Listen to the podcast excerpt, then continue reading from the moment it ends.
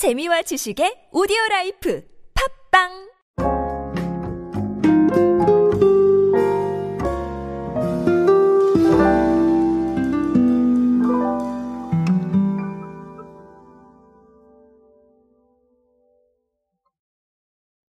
라면은 정말 뗄래야 뗄 수 없는 어, 친구 같은 음식이 아닐까 싶습니다.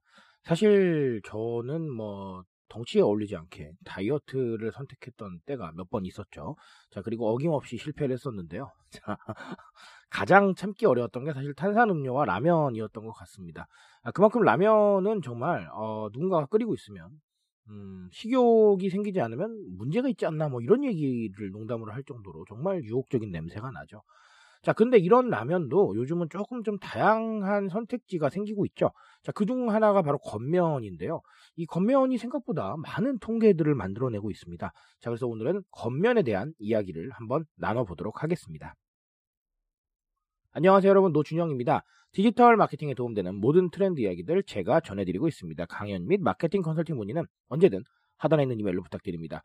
자, 아, 농심의 통계입니다. 아, 농심의 통계가 아, 올해 들어서 10월까지 통계를 한번 봤더니 겉면 매출이 사상 최대치를 기록했다라는 그런 어, 이야기가 있습니다. 실제로 발표한 통계를 한번 보면요.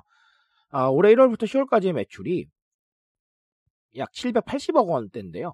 지난해 같은 기간보다 40% 정도 늘었다라는 게 농심의 설명입니다. 주요 제품별로 한번 보면요. 신라면 겉면은 1월부터 10월까지 매출이 155억 원인데 지난해 동기보다 15.7% 늘었고요. 멸치 칼국수도 26.9% 증가해서 137억 원이라고 합니다. 자, 그리고 지난 8월에 내놓은 라면한 김통깨가 있는데요. 자, 두 달여 만에 매출 100억 원을 넘었다고 합니다. 아, 네. 만만치 않군요. 네, 굉장한 얘기라고 저는 생각을 합니다. 자, 아, 맛있으면서 살이 덜 찌는 음식을 찾는 소비자들이 겉면을 구매했기 때문이 아니겠느냐 이렇게 농심 관계자께서는 말씀을 하셨습니다. 아, 저는 당연히 여기에 동의를 하고 있습니다. 자, 이렇게 생각을 해보시면 돼요. 제가 늘 말씀드리는 헬시 플레저가 있죠. 건강한 관리예요. 건강한 관리인데 아, 우리가 예를 들어서 관리를 하겠다, 다이어트를 하겠다라고 마음을 먹게 되면 못 먹는 음식들이 많이 생깁니다. 자, 근데 사실은 이렇게 과격하게 사실 다이어트를 하게 되면 관리를 하게 되면 또 어떤 일이 발생하냐면 오래 가기가 조금 어려워요. 왜냐하면 자, 극단적으로 제한하는 거는 사실은 쉬운 일은 아니거든요.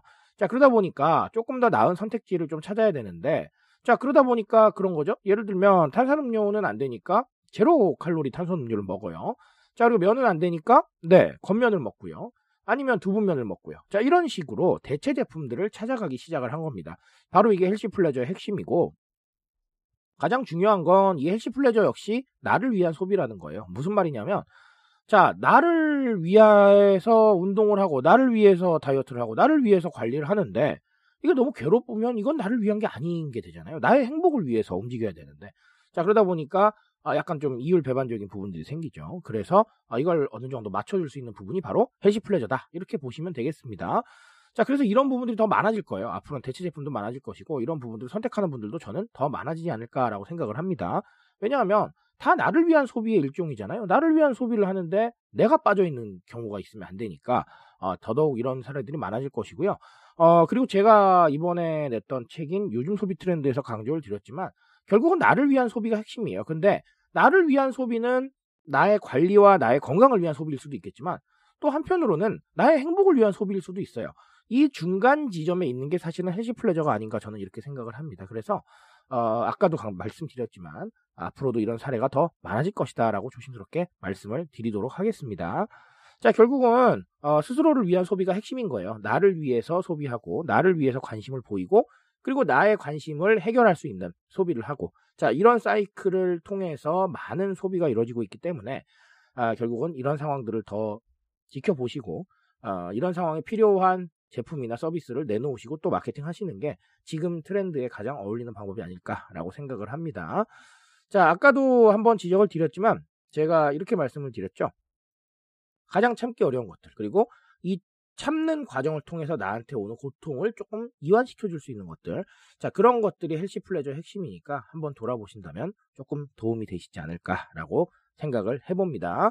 자, 언제나 마찬가지입니다. 어, 이런 이야기를 가지고 조금 더 많은 고민을 해보시고요. 좀 더, 네, 이야기가 필요하실 때는 또 저를 찾아주시면 제가 달려가서 강연으로 말씀드리도록 하겠습니다. 전 오늘 여기까지 말씀드리겠습니다. 트렌드에 대한 이야기는 제가 책임지고 있습니다. 그 책임감에서 열심히 뛰고 있으니까요. 공감해 주신다면 언제나 뜨거운 지식으로 보답드리겠습니다. 오늘도 인싸 되세요, 여러분.